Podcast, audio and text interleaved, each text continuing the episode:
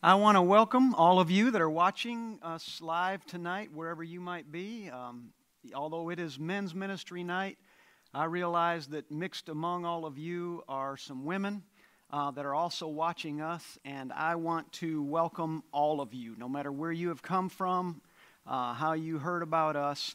We are so, so blessed uh, that you are here with us tonight. So, what we're going to do tonight is we're going to look at what it looks like for men and their view of marriage and address some of the viewpoints uh, that men have, their approach uh, to what a married relationship looks like. So, before we get into that, what I want to do first and foremost is, as always, I want to make sure that we give glory to whom glory is due, and that is to our God, to our Father Yahweh. He is faithful in every way uh, to give us an opportunity to grow.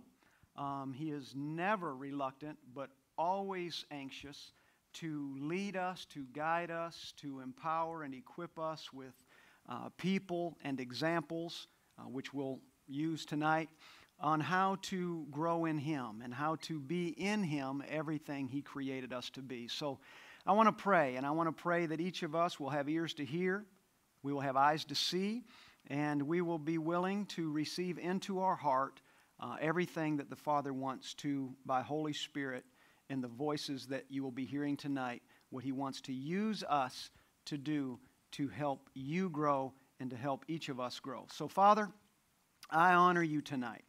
I join with Kent and with Judy and with every person that's on the other side of that lens tonight. I pray for each one.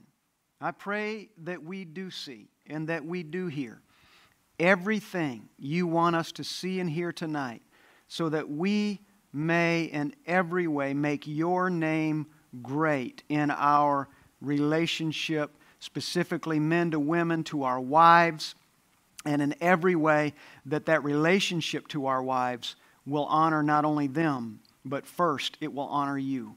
Help us tonight, Father, to hear what is said and even what might not be said that you feel is necessary to be heard. Let the ears hear everything that you're saying tonight. Let nothing be undone that you have purposed to be done and be glorified by it in Jesus' name, amen and amen. So, the focus tonight is on how we as men can become better husbands um, by examining, first of all, our current relationship with our wives, and then place that or measure that up against God's plan for what marriage looks like. So, I think it would be safe to say that every man that's watching this, or at least let me say this, I hope it is safe to say that every single man that is watching tonight would be the kind of man that wants to be a better husband. In every way, you want to honor uh, your wife. So, we're going to go through a little study here, a little panel, a little discussion. And when we do this, um, I want to make sure that we ask questions that will help you, and I'm certain that the answers you get will help you. So, will you help me tonight do this? We have two guests that are present right now, and I realize this screen is not working. It's not going to be working for the rest of the night. My apologies. Uh, I thought I had it all set up right. It's not, um, but that's my bad. But I want you to join, uh, welcome with me tonight these, this man, this woman who love God with all their heart, all their soul, and all their mind would you, in your way, on the other side of that lens, welcome with me Mr. Kent and Miss Judy Crakes? They are incredible. We hear you clapping. We can't hear you. We're just going to pretend like we hear you. But uh, we're welcoming them and we're thankful that they have joined us. So, Kent and Judy, thank you so much for being here with me tonight. I invited you because you are, in every way, one, you live exemplary lives. You are an example to everybody that watches you. And I know when people say that to people, sometimes we get this idea that, well, you, you don't know. The other day I messed up a little bit. You know, there might be those moments. But in the big picture, there is no one I know and this is a true statement, there really is no one I know that demonstrates a love for God more than you two. You guys, in every way, are faithful, you are loyal, you are committed, and for that reason, uh, in watching your marriage, I've known you guys a long time. And in the years that we've watched you, anyone that knows you know that you have a relationship that is to be envied and to be jealous for in all the right ways, for all the right reasons. So, what I want to do is I want to jump right in and I'm going to ask each of you a question and I'm going to start Miss Judy with you. Are you ready? So again, if you're when you you that are watching online, keep in mind that as I ask them these questions, um, they're going to share from their perspective um, what they believe and how their lives have been impacted by their relationship in the years that they've been married. So we're going to jump right in. So Miss Judy, how long have you and Mr. Kent been married? 52 years, 74. Just a second. She knows exactly. 52 years, 74 days, 4 hours, and about 10 minutes. What? That's a long time. That's a long time. I'm not even going to try to repeat that. That is a long time. Well, because of that, in 52 years, 74 days, 4 hours. 4 And and 10 minutes, in those 52 plus years, have you, do you believe that you guys have learned anything about marriage? Is that long enough to learn something about marriage, maybe is a better way? one day we think we know it all. and the next day we get up and we know we don't. Oh, it, it, see, that right there is the story of the lives of every single person. We have those days, I think it would be true for everyone, every married couple. We have those days we think this is wedded bliss. Everything is right, everything is perfect, and then suddenly we get up the next day and it just, all the pieces didn't fit as well as they did the day before. Nevertheless, 52 years, seven months, 74 days. 74 days. All of the time, all the time you've been together, you've learned that both in the good days and in the bad days, you're committed because you're in love and because the Father sent Kent to you and you to Kent. Would that be true? Yes. Amen. Kent, you ready? Yes, sir. How has your I do 52 years ago continued to be your I do 52 years later? Well, you hit the nail on the head right there. 52 years ago. That's old school. Back when we said our I do's, it was love, honor, cherish, until death do you part. Mm, And that, to me, meant something. Yes. I wasn't going to try to divorce this lady right here. It's great. Ne- never entered my mind. It's great. Only time she was going to get rid of me is when I die. Now Wow. that that that might be a dangerous Wow. statement right there, because she's a pistol-toting mama. But, Uh oh. but Pink um, pistol. Yes, but it, it, that's basically the how I felt. Yeah. Is is that I do really meant something to me back then, and and I and I know it did for her too. And that is the you're you guys are of the generation where a handshake meant something. You didn't have to sign the contract. The verbal agreement was enough to say, you have my word and I have yours, yours, and we're going to see this thing through. So 52 years ago, you said it a second ago, when you said I do, there was no out. There was no option. And before we, looking at you on the screen, before we sat down up here at this table tonight, we were just discussing uh, the pathway. And one of the conversation, part of the conversation we had was today's generation, and some of you that are watching right now, you've been married for maybe a year, maybe some months, maybe a few years. And you've been certainly not 52 years.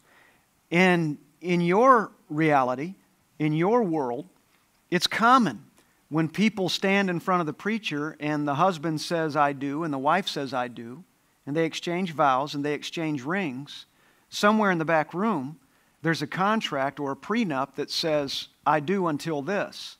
The death part is irrelevant. It's just, I do until you burn the chicken, or I do until you quit your job. And so it's really, it doesn't hold fast today in too many ways like it did then. And unfortunately, those rules or those, um, that playbook has found its way actually into the church world and into the kingdom, if it, if it could be stated that way. I'm not, I, it's not really the kingdom, but it, it looks that way, and it's been allowed to come into that. But there's something to be said about a man and a woman that are joined together until death do us part. No matter how the journey might look along the way in 52 years, and we'll get to some of this stuff shortly, but in 52 years, no doubt, there's been some of those days where it felt like, oh, this is, this is a tough one. This one's a little bit more difficult than the, than the last one. You, you said it a moment ago. And, and there are those days. And yet, at the end of every day, when you lay your head down on your pillow, you know, until death do us part. And sometimes, I'm assuming, there might have been a time or two when you had to remind yourself of that. I said, until death do we part. Oh, yeah. And, and, and I think that's maybe what's wrong, maybe with this generation today, is it's like you were saying, it, it's too easy for them. It's an easy out. Mm-hmm. So, like you said, if they burn the chicken, or whatever, okay, Yeah. I'm out of here. Right. And you know, back then it was kind of a stigma to to get a divorce. Back in Mm, the wow. '60s, Wow. when we got married, so you know, it was not even in my realm of thinking, I guess, to to to even think about a divorce back then. So We were married about 15 years before we knew someone in the circle of our life that was divorced. Wow. Wow. And today, all you have to do is pretty much look at your neighbor. And, and, it's, and it's that prevalent, it's that common for people to be divorced. Well, with that, I want to talk to you, to you men tonight. We want to come to you and speak to you, and to you ladies, you wives, you, and some of you are single. And I want to make sure and address that. Some of you that are watching tonight, you're not married yet, but you will be. You're, you're a man, you're waiting for your wife, you're a, wife, a woman, you're waiting for your husband. Um, this is for you as well, because you need to know when you enter in to that marriage relationship, you, you, we should never enter into that lightly. We should enter into that, first of all, we need to have the word of the Lord. We need to know that the Father has put his thumbprint on this thing and said, uh, The I do you're about to give, I gave a long time ago before you were ever born. And we need to hear that I do. So this is for everybody. And as we begin to discuss this, and I'm going to read uh, a line of scriptures out of Genesis chapter 2 in a moment. But as we begin to discuss this, I want you to hear some things, everything that is said tonight, and I want you to find a way to apply that to your life. Your story is certainly going to be different than either mine or Kent and Judy Craig's. But there's going to be some similarities in there. Some of the challenges will look similar. And I encourage you tonight to weigh yourself up the way you see marriage against the way God sees marriage. And I can tell you if our heart is to cause our marriage, our plan, our path in our marriage to parallel God's plan, it's going to be right. And the fruit will honor Him, and it will honor you, and it will honor your wife. You will honor each other. So let's do this. I want to read from Genesis what God's first word, first word, was to mankind regarding a husband and a wife. So I'm reading out of the ESV, the English Standard Version, in Genesis chapter 2, beginning with verse 18. It says this Then the Lord God said, It is not good that man should be alone. Listen, if ever there was anything that God said that could not be questioned, every man knows that's the one. That's the thing. It is not good for man to be alone, and there's a lot of reasons. He said, I will make him a helper that is fit for him. Verse 19. Now out of the ground the Lord God had formed every beast of the field and every bird of the heavens and brought them to the man to see what he would call them. And whatever the man called every living creature, that was its name. The man gave names to all livestock, to the birds of the heavens, and to every beast of the field.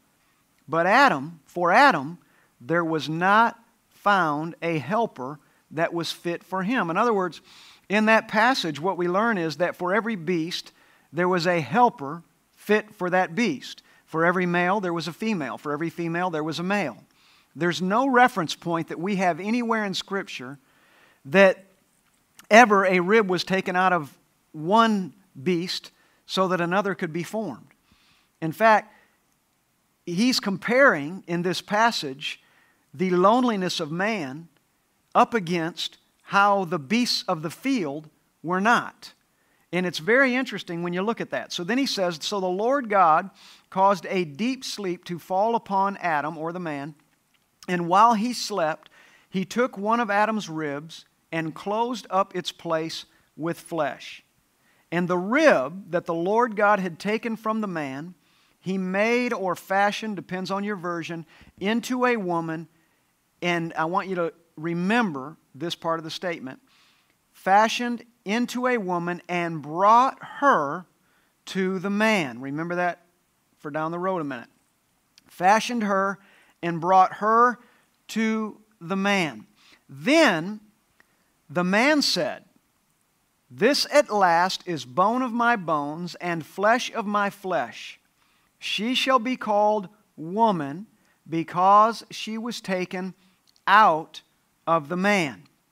Therefore, a man shall leave his father and his mother and hold fast or be brought to his wife, and they shall become one flesh. These particular scriptures are a very, very interesting study, and I'm going to explain to you why.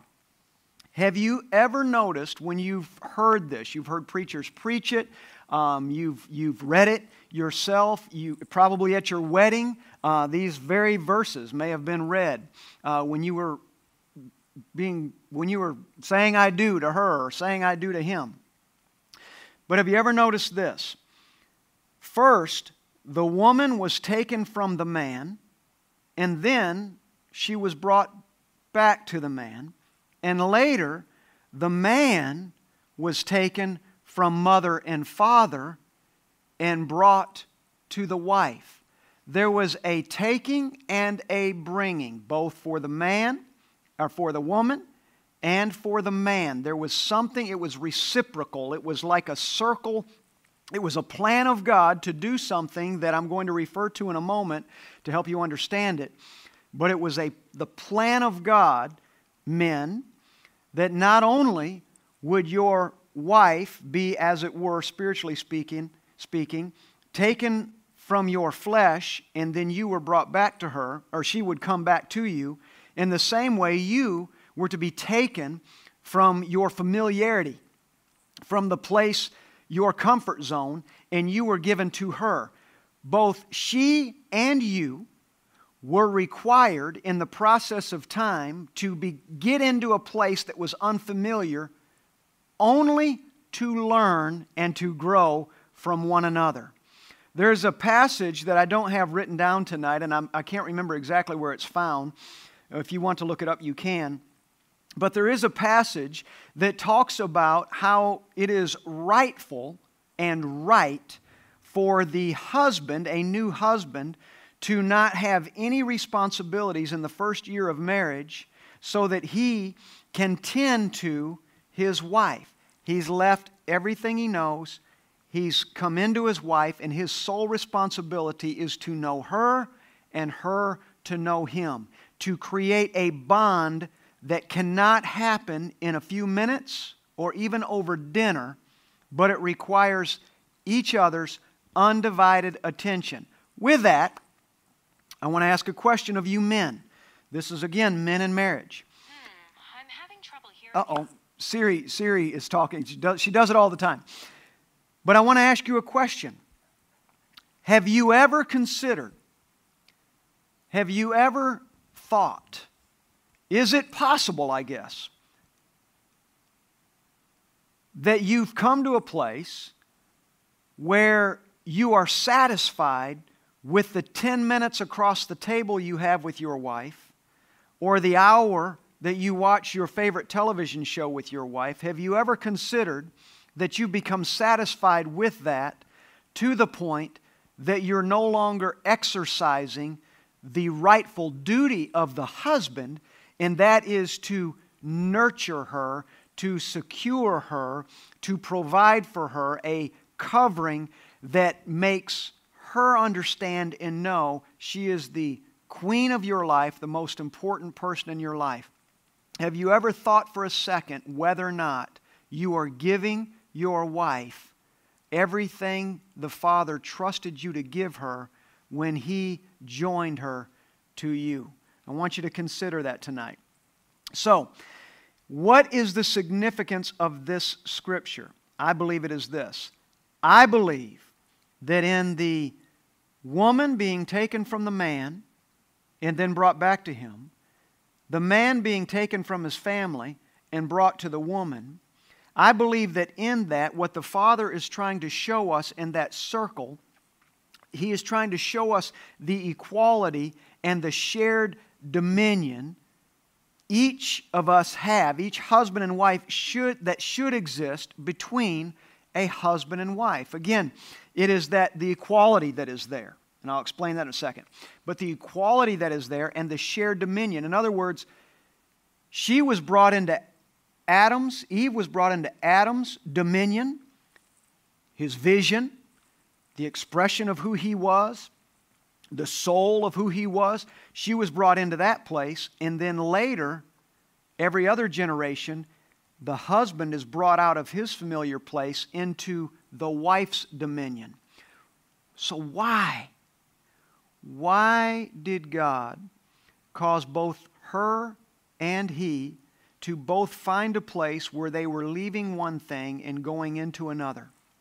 He was trying to demonstrate something that I think gets lost all too often, especially among traditional religion. Um, we all operate in the place where we know to operate. We flow and function out of the place we know to flow and function out of. But when we learn to grow from that place, we should be willing to do that. And that is this.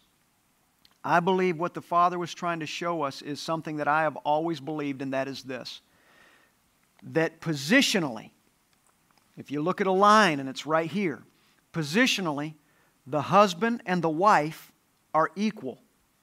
If we can get that, we can overcome the historical, traditional perspective that the husband is the ruler of this household. He is the commander of the army. He is the king of this kingdom. It was never meant to be that way. If we could understand that positionally the husband and the wife are equal, and at the same time understand that our roles are different, this is not does not become a place where marriage, where we, I guess, let me say it this way it's a place where men can begin to understand it is not a throne from which we rule. Instead, it is an unwritten story that is eager to be written.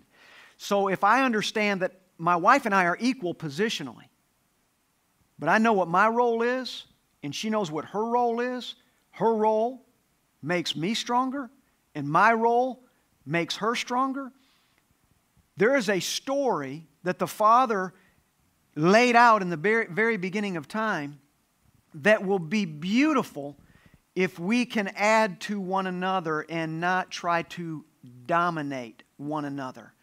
And too many marriages today are about domination, and it's about men viewing their marriage as listen, my word is final. This is the way it is. You're going to submit. I'm the ruler of this, as I said a moment, domain. This is my throne. You don't get keep your six foot space unless you're invited into this place. And all of that, all that does is lead to an unhappy marriage, an unhappy wife, and neither is fulfilled. There's a way past that. Men, I don't know how you believe. I know some of you believe what I'm saying, some of you believe the way it was. Some of you right now are trying to figure it out. But I'm going to tell you something today. Get this right now before we move forward. Get this. You are not your wife's king, and you are not your wife's ruler. You are your wife's strength in the same way she is your strength. You demonstrate that strength very differently. Let's build on that with the rest of our dialogue tonight. So let's do this. So, Kent, let me ask you a question. What did you know about being a husband before you married Judy? Yeah, probably very little. I mean, the example of, of my mother and father, uh, you know, him being a husband to my mother and my mother being a wife to my father, that's basically all I knew about that.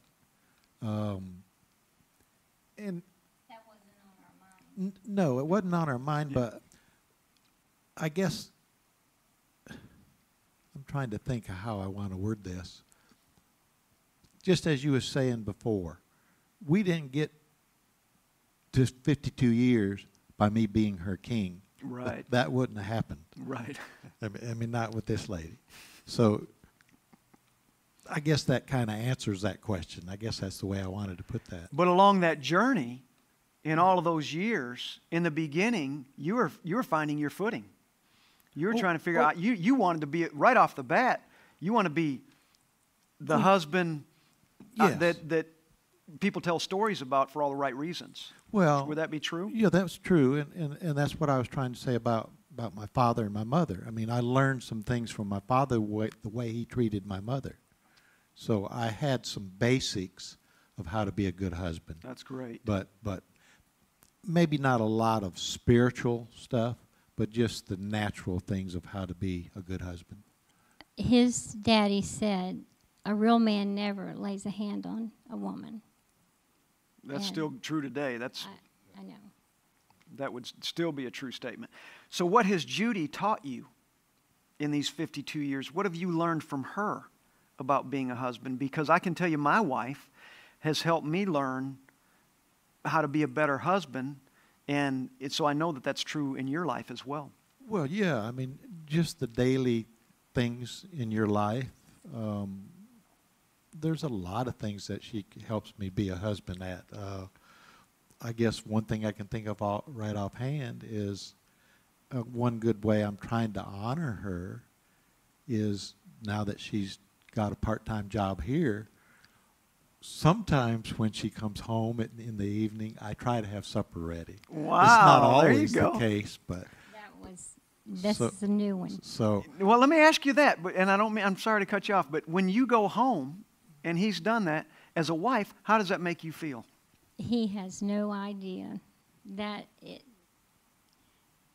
I've heard the story that no man was killed washing the dishes.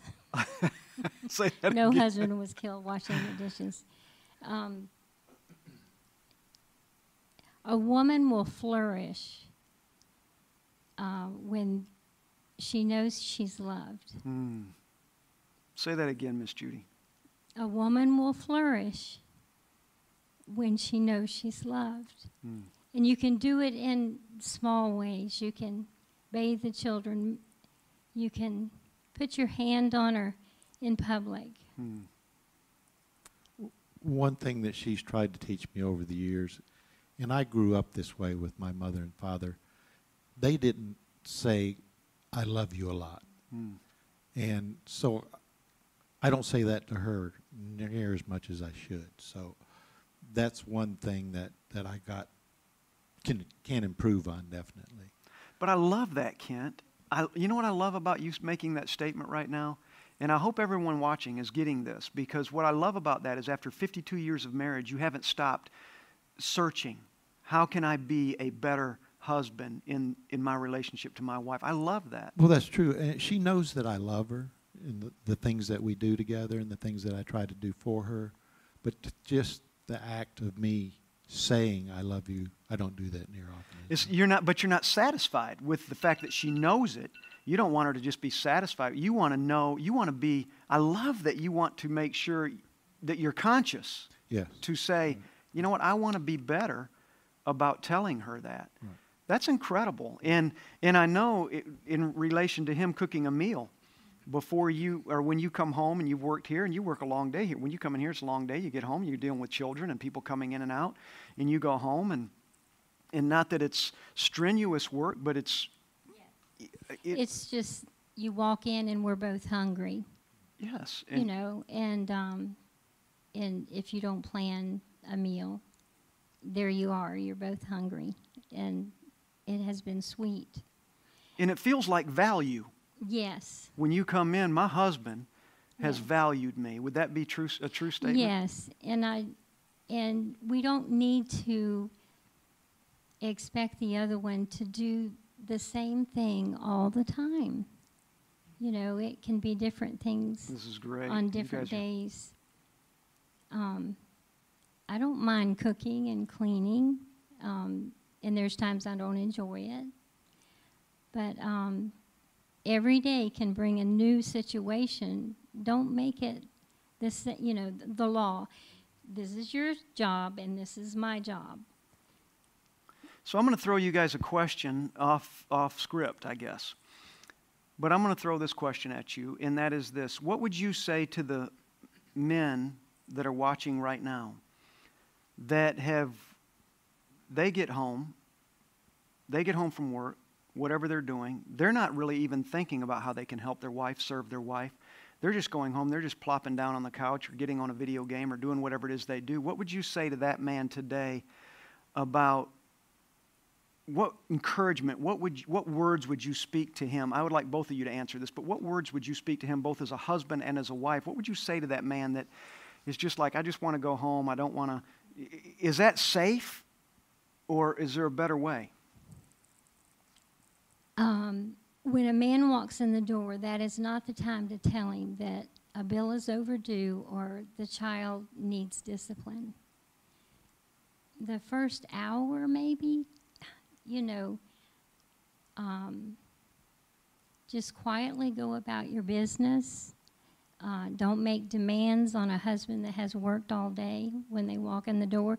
Kent was a farmer, and when um, the harvest was going on, or when it was heavy planting, um, he would leave at sun out, sun up, and not come down and come back home until the sun went down. Mm, wow.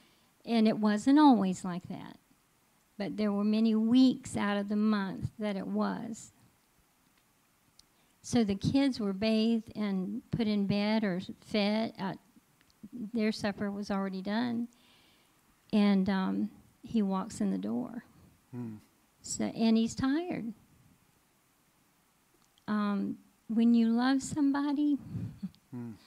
Give them space. Mm.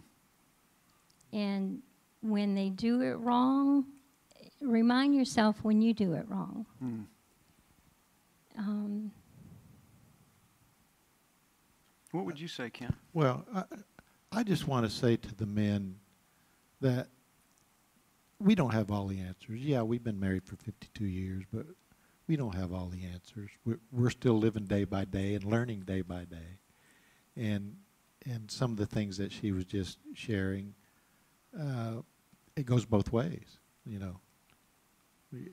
So, you know, even when, uh, when a woman comes in, like I was saying, and she's tired from working, the, the supper's ready, so sit down, let's have supper. So just things like that.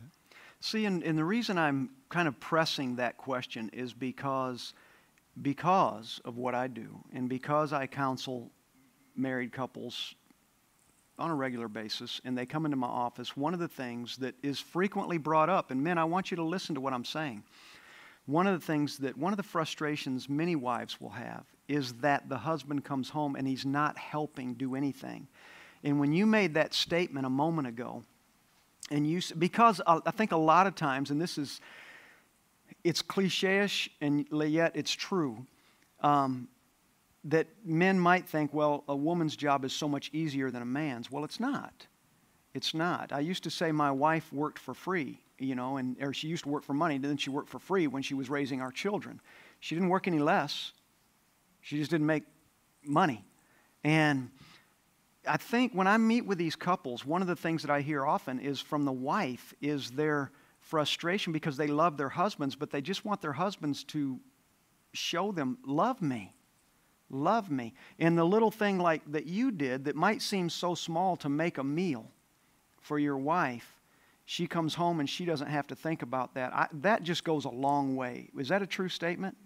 Yes. That goes along, and I try to do that likewise with my wife. I, I'm similar to that. I'll try to cook her meal. I'm, don't, I'm not nearly as good a cook as she is, but I, I do my best uh, to, to make her meals. And like you, and I appreciate your honesty, you know, none of us are perfect, but we are growing in learning how to better be a better husband to our wives, and certainly wives to our husbands. So, so Judy, as a wife, what were some of the things that you hoped uh, Kent would be when you married him to you?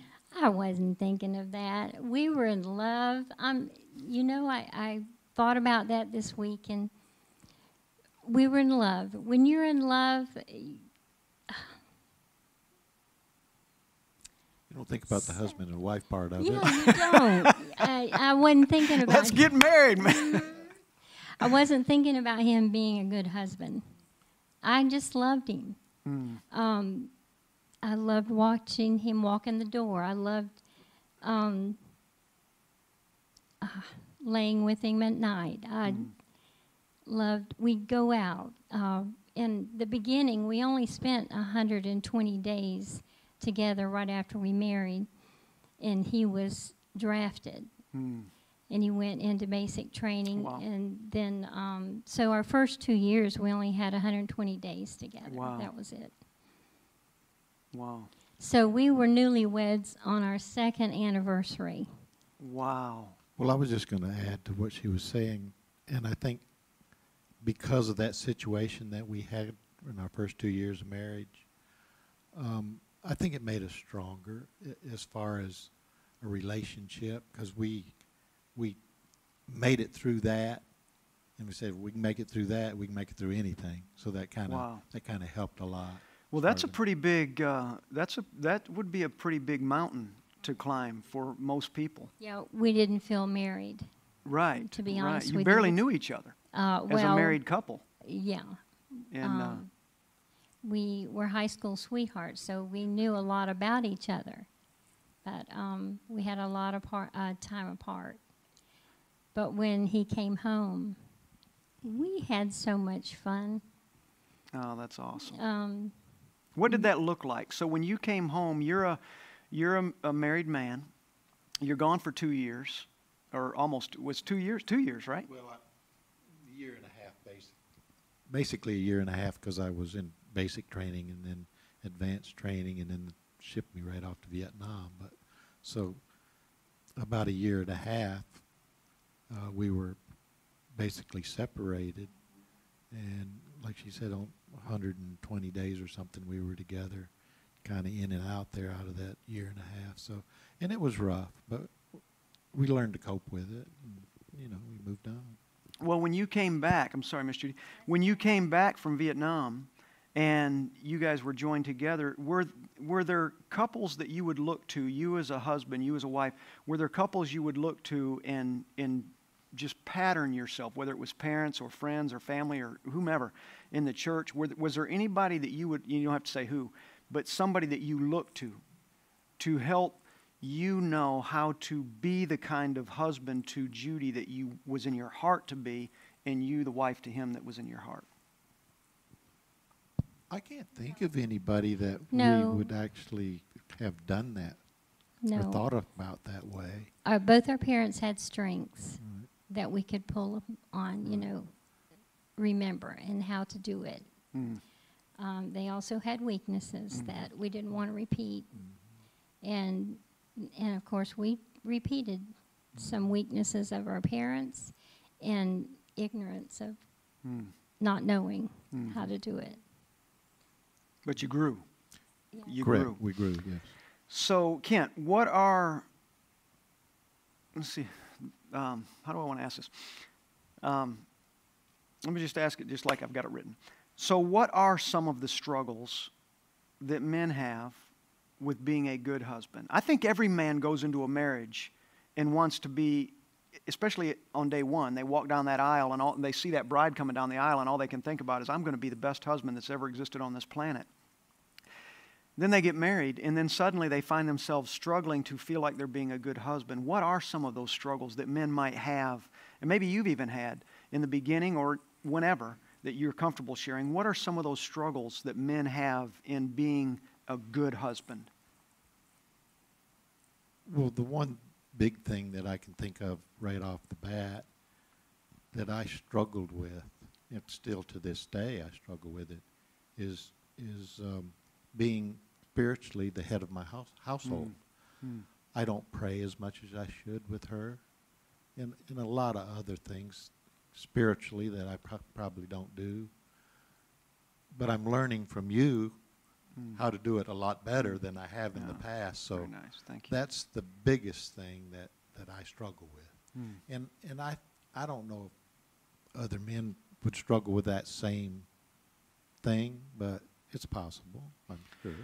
I think that's a really good, a really good point because going back to what we had talked about earlier, the tradition, the traditional marriage, the traditional viewpoint of marriage is that the man had the kingdom and that kingdom was his, and he's the wife should just be lucky to be a part of it, and um, that has been for too long the idea of what marriage is. And then you bring up now that one of the struggles is just learning to accept that this isn't my throne that I rule from, but this is a book that my wife and I together are writing. And in the middle of that, how can I guide her without being a king over her? Um, and that I think sometimes, I mean, that is hitting the nail right on the head because that is the struggle that so many men have: is how can I be the spiritual leader of my home without at the same time feeling like I am a, an authority that's out of place? Uh, because none of us want to do that. And I want to say to you, men, first and to myself i'm, I'm learning as well i'm growing i'm like everyone else I'm, I'm trying to be a better husband every day i'm doing what, what i know to do i'm asking holy spirit every day help me to be a better husband to my wife father to my children leader to this congregation all of these things but I, I think one of the things is that we need to make sure that we're doing is, is understanding while we are not ruling from a throne in our marriage it is our responsibility to make it a safe place for our wives to know they are covered by the, our prayers, they're covered by our intercession, uh, that it is a safe place for them to be to express everything that the Father has put in them. It's not a difficult thing, men, for us to really at the end to come to the place where we are protecting our wives and letting them know they're protected without hovering over them, giving them room to spread their wings and to be who they were created to be without restraining them and, and allowing them at the same time that they're spreading their wings to feel like, you know what, if, if I do it right, my husband rejoices with me. If I do it wrong, my husband will grow with me.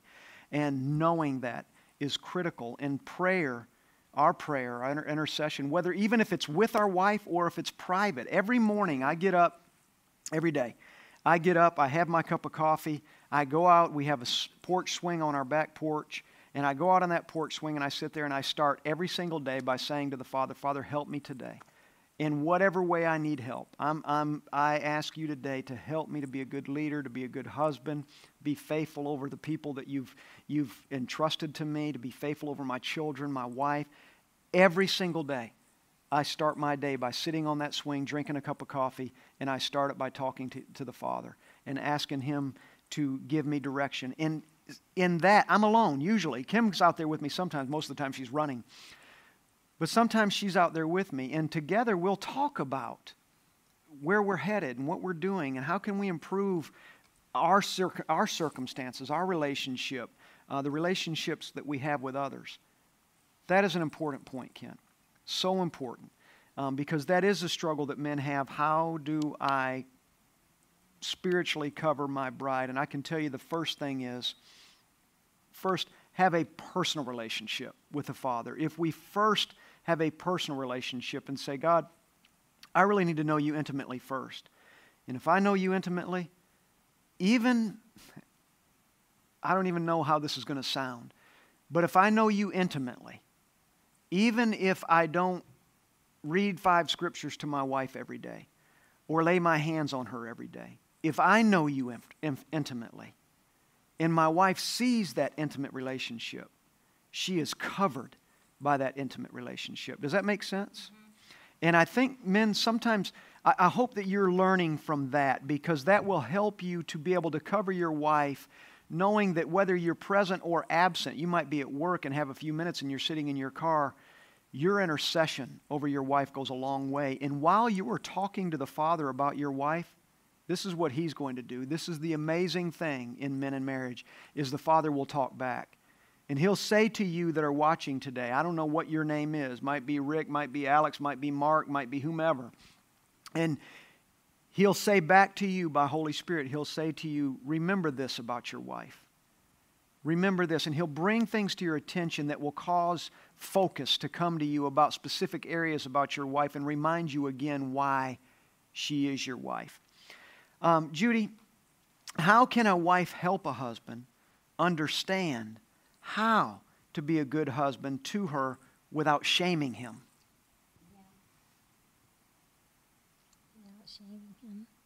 Because sometimes, and, and, let me explain that, because sometimes I think it's true that when a, there are times when, um, again, when I sit with people and, and a husband gets frustrated, the wife wants more attention from the husband. The husband feels like he's being shamed because she's um, always asking him for something and he feel, she's making him feel like he's insufficient or whatever. How can a, a wife help a husband uh, be a better husband? Speak that to him, share that with him without shaming him.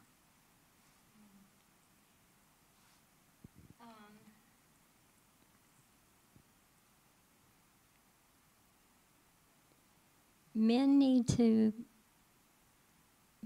hear the the things that are do they're doing right, and sometimes um, in a relationship, when you want to sit and talk, you want to uh, bring up what you want changed. Mm. But if um, I shared this at one of the ladies' teas a few years ago, my aunt is 93 years old and she was having trouble in her marriage. And uh, she took a piece of paper and drew a line down the middle.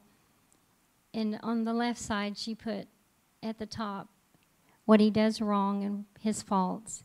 And it, on the other side is what he did right. And the list of everything he did right was so much longer mm. than what he did wrong. And that tells you right there, you know, what are you focusing on? Mm. Are you focusing on what he does right? And pray about what he does wrong. Mm. And you and the Lord together, you can't change his heart. Mm. You, you can't make him do what he's supposed to do. It's a good word. The Holy Spirit has to do the work. That's a good word. It's a good word. And so you you partner with the Lord. That's a good word. I think it's it's a challenge sometimes in relationships, especially with with men, because men, we have this thing about us that is right. There's nothing. Uh, I'm going to use the word shame again. There's nothing shameful about it. Men have this pride, but there's a good pride, and then there's a bad pride. I want to have the kind of pride that says, I'm a husband, I know I'm a husband, and I'm proud to be a husband. I don't want to have the kind of pride that says, I'm a husband, and because I'm a husband, everything I say is right. There's a difference. There's a good pride and there's a bad pride. And I think for us to be able to sit down, especially as, as husbands and wives grow together, to be able to sit down across the table from your husband and wife, I think it's always easy in the beginning of the marriage for a husband and wife to look at each other and, and say all, all they see is the good. Oh, you're amazing, you're this, you're all, you're, everything is positive. And then as the relationship grows, you begin to um, see things that maybe have, maybe have always been there, but weren't so pronounced because you weren't living in the same house together. And I think that what you're saying, both of you are saying tonight, what you're helping everyone see tonight, is that as you grow together, you and, and even with that list, what we need to do sometimes is we need to be reminded again. Why ask ourselves, why is it the few things that aren't good? Why am I getting caught up in that? I want to get caught up in that long list that is good. The world tells men that if they admit they're wrong, that it is a weakness. Mm. And it's not. It's not, right. Especially right. to a woman. Right. You know. It's hard for men, most men to say, I'm sorry. It's hard for a man to, to just say, I'm sorry, especially if the man believes he's right, even to the point, even in the middle of his I'm sorry. To say I'm sorry is, it is a, it's failing yeah. to many men. They've failed. Well, the world teaches That's boys and men right. that, that, you know, you don't have to admit you're wrong. But yeah. the truth is, it's maturity. It's accepting because you're growing. So, men, out of that, my encouragement to you is where there needs to be repentance, repent. As you listen to what they're saying, as you listen to what you're hearing tonight, I encourage you tonight, as you insert your own story in the lines of everything that's being spoken, I encourage you, as you insert your story, review it, um, make adjustments, uh, see again those things in your wife that you saw when she walked down the aisle that day?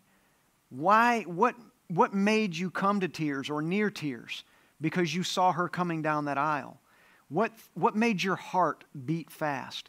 And begin again to focus on those things. And, and if when you look at your wife, you're trying to see the same wife that was the day you married her, don't put that responsibility on her pull the scales off. And only repentance will remove those scales so that you can again see that wife and begin to do for her the kinds of things that you did in the very beginning and watch your relationship change.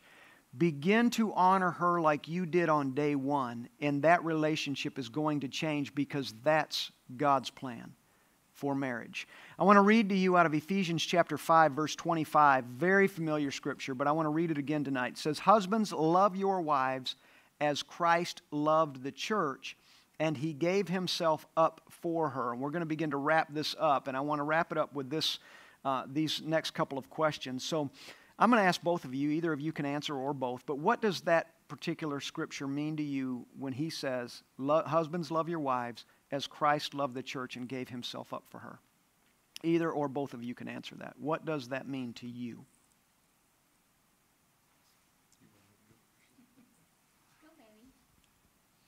Uh, j- just before you started reading that scripture, I, I was thinking, I, that's what I wanted to tell the men is just love your wife. Mm. Just love her. Mm. Love is the most important thing. Mm. And it, I don't do it enough with her but apparently I've done enough that she's still with me after 52, 52 years. years. So, so if you if you want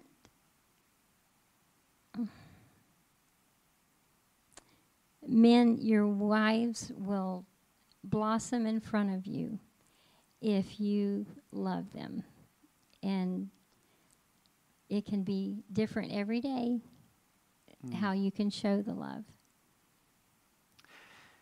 My wife and I have made this um, ob- observation many times in relationships. And I don't know if it's fair. Um, it may not be, but I'm just going to share out loud what the observations that we have made in private. And when we have seen married couples over the years, especially those that are troubled, and this is why we've made the observation. But when I see marriage couples that are troubled, you can watch the path when a husband is not loving his wife, like both of you just addressed. if the love isn't there, you can see how the wife begins to less and less take care of herself. She's less and less concerned with her presentation. She's less and less concerned with her adornment. And I'm not trying to make those things priorities. I'm just saying she becomes less and less concerned because there's a sense if he doesn't care, then I'm not going to care. Husbands, men, your wife is feeding off of what Kent and Judy just said the love that you are demonstrating to her.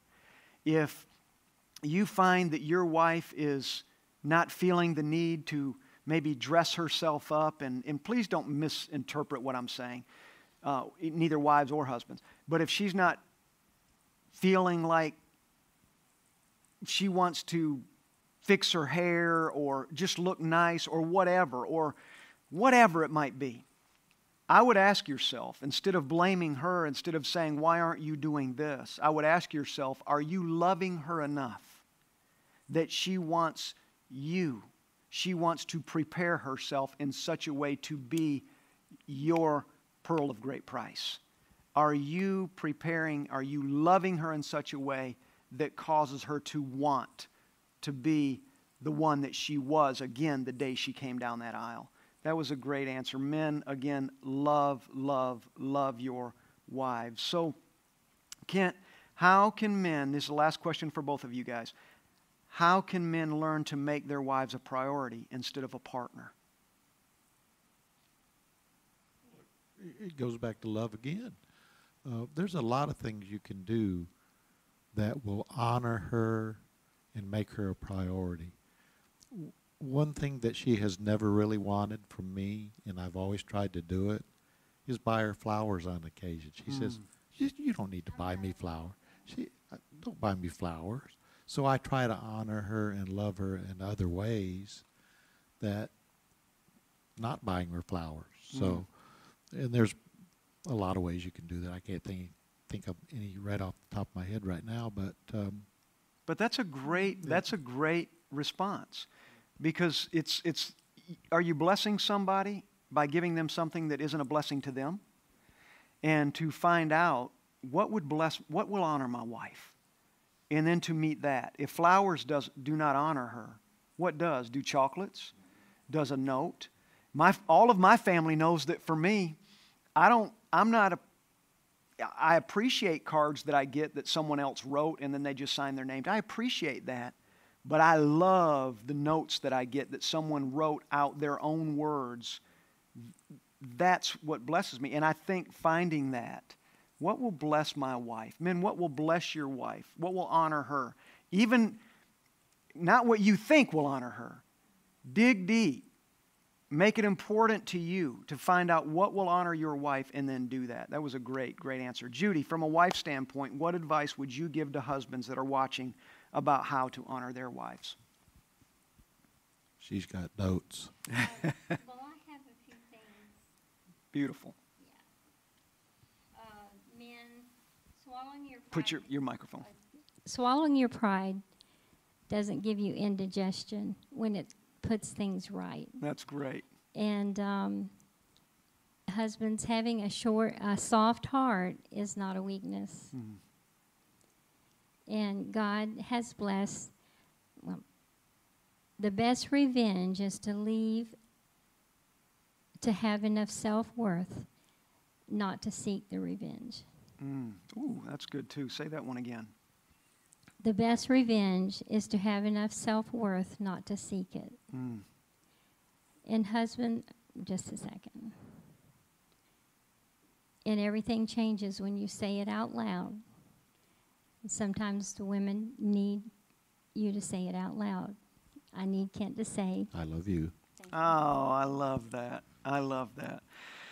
Well, referring back to Genesis 2, every single one of us men should desire to do what Genesis 2 states, and that is to hold fast to our wives. But I think a neat switch on that is that if we will honor our wives, men, husbands, if we will honor our wives the way that God created us to honor our wives, if we will dig deep, if we will see them again as though it was day one the beginning of our life together. If we will honor them and hold fast to them, it will also be true that they will love us and hold fast to us. Genesis 2 makes it very, very real and very plain. I encourage you today, I encourage you men, love your wives. And I want to go a step further. Some of you that are watching tonight, in fact, I'm going to go a little further than a step. I'm going to go two steps. Some of you that are watching tonight, because today's generation has come to the place where men and women have looked away from marriage. It is just isn't as important as it once was. First, there was the prenup agreement that left a back door to get out, and then it became why marry at all? And people are living together. I want to tell you, and I want you to hear me, men. You will never, you cannot ever experience the true fullness of what marriage is in God's design purpose by living with a woman. That's not marriage. You cannot experience the fullness of what God's intention and purpose and plan was for marriage without doing it His way.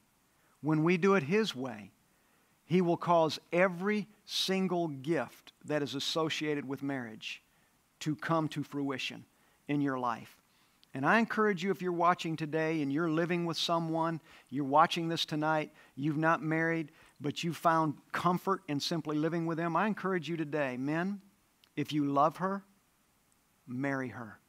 If you love her, allow her to become your one. The two of you to be joined together. Because in that way, I can tell you the Father's blessing will be poured out on that relationship. Here's the cool thing about becoming one.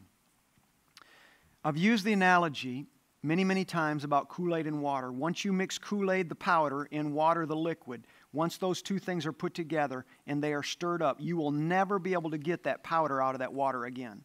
If the water evaporates, so does the powder. It's all gone, it all vaporizes. In the same way, when a man and a woman are married and they become one, when a husband honors his wife, he holds fast to her, she holds fast to him as God intended it. When they marry and they become one, this is the amazing thing. Because you are one, in the same way that Kool Aid and water became one, could not be separated, anything that happened to the water happened to the Kool Aid. When the blessing of God is released, it affects the two that have become one. It cannot touch one without touching the other. I encourage you today to recognize that God has a plan for marriage, and you are in it. You are in that plan. If you have in any way walked away or in any way denied that, I encourage you today to repent and get it right. In fact, I'd be more than happy to officiate. I'm telling you today, I believe in the plan of God for marriage. And I also believe men, and marriage were meant for each other. Every man needs a wife. Every man needs a wife. And it, they, those wives come to men at different times in their life. Don't rush it. Don't be hasty. The moment will come and God will send her to you. And when He does, hold fast to the gift that He has brought to you. With that, I want to say this and that is that my wife and I, I'm going to announce tonight, but in the spring, my wife and I are going to be doing a marriage getaway. It will be down at, uh, I forgot the name, West something, down in uh, about two hours from Sanford. And uh, it's at a resort, and we're going to be doing a marriage getaway. If you're interested, send us a message. Uh, we want to know that you're interested, but we encourage you to come. Not only those who are married, but those who are going to be getting married or those who are old enough to be married and aren't yet. We're going to have provision for everyone, so we encourage you to come. And then lastly, Kent and Judy Crakes. Couldn't love you more than I do. You guys are so incredible, and you come with so much life and so much wisdom. You have both experience, and out of that experience, wisdom was born. And in you, you are, you are so incredibly humble in all of your statements and, and acknowledge and recognize that you are still growing even after 52 years. In that statement, I can tell you just that statement alone, that is something all of us can learn from that are coming up behind you. I cannot thank you enough for being on this panel. I bless you. I love you. You are the picture. If someone looks up marriage in the dictionary, it is your picture that is right beside it. Thank we you. love you so Thank much. Thank you. All of you that are watching, I want to bless you. I want to thank you for being a part. I encourage you, share this with somebody. Listen to it again and again. Husbands, love, love, love your wife. She is a gift to you. Father, I thank you tonight as we have gathered together tonight and we've heard your word and we've drawn and we've dialogued and we've talked and we've shared from the heart. Kent and Judy have shared from the heart. Help us tonight to have grown. I pray tonight that every single listener, those who are listening live, those who will listen later, I pray that each one will grow from this. And they husbands will learn to honor their wives, to see again that wife that walked down that aisle on day 1 and recognize her as a gift from God to them. Help us today, Father, to receive this word and to be changed by it. Repent of what we need to repent of and grow from all of it. In Jesus' name, amen, amen, and amen. God bless. I'll see you Sunday morning. Thank you.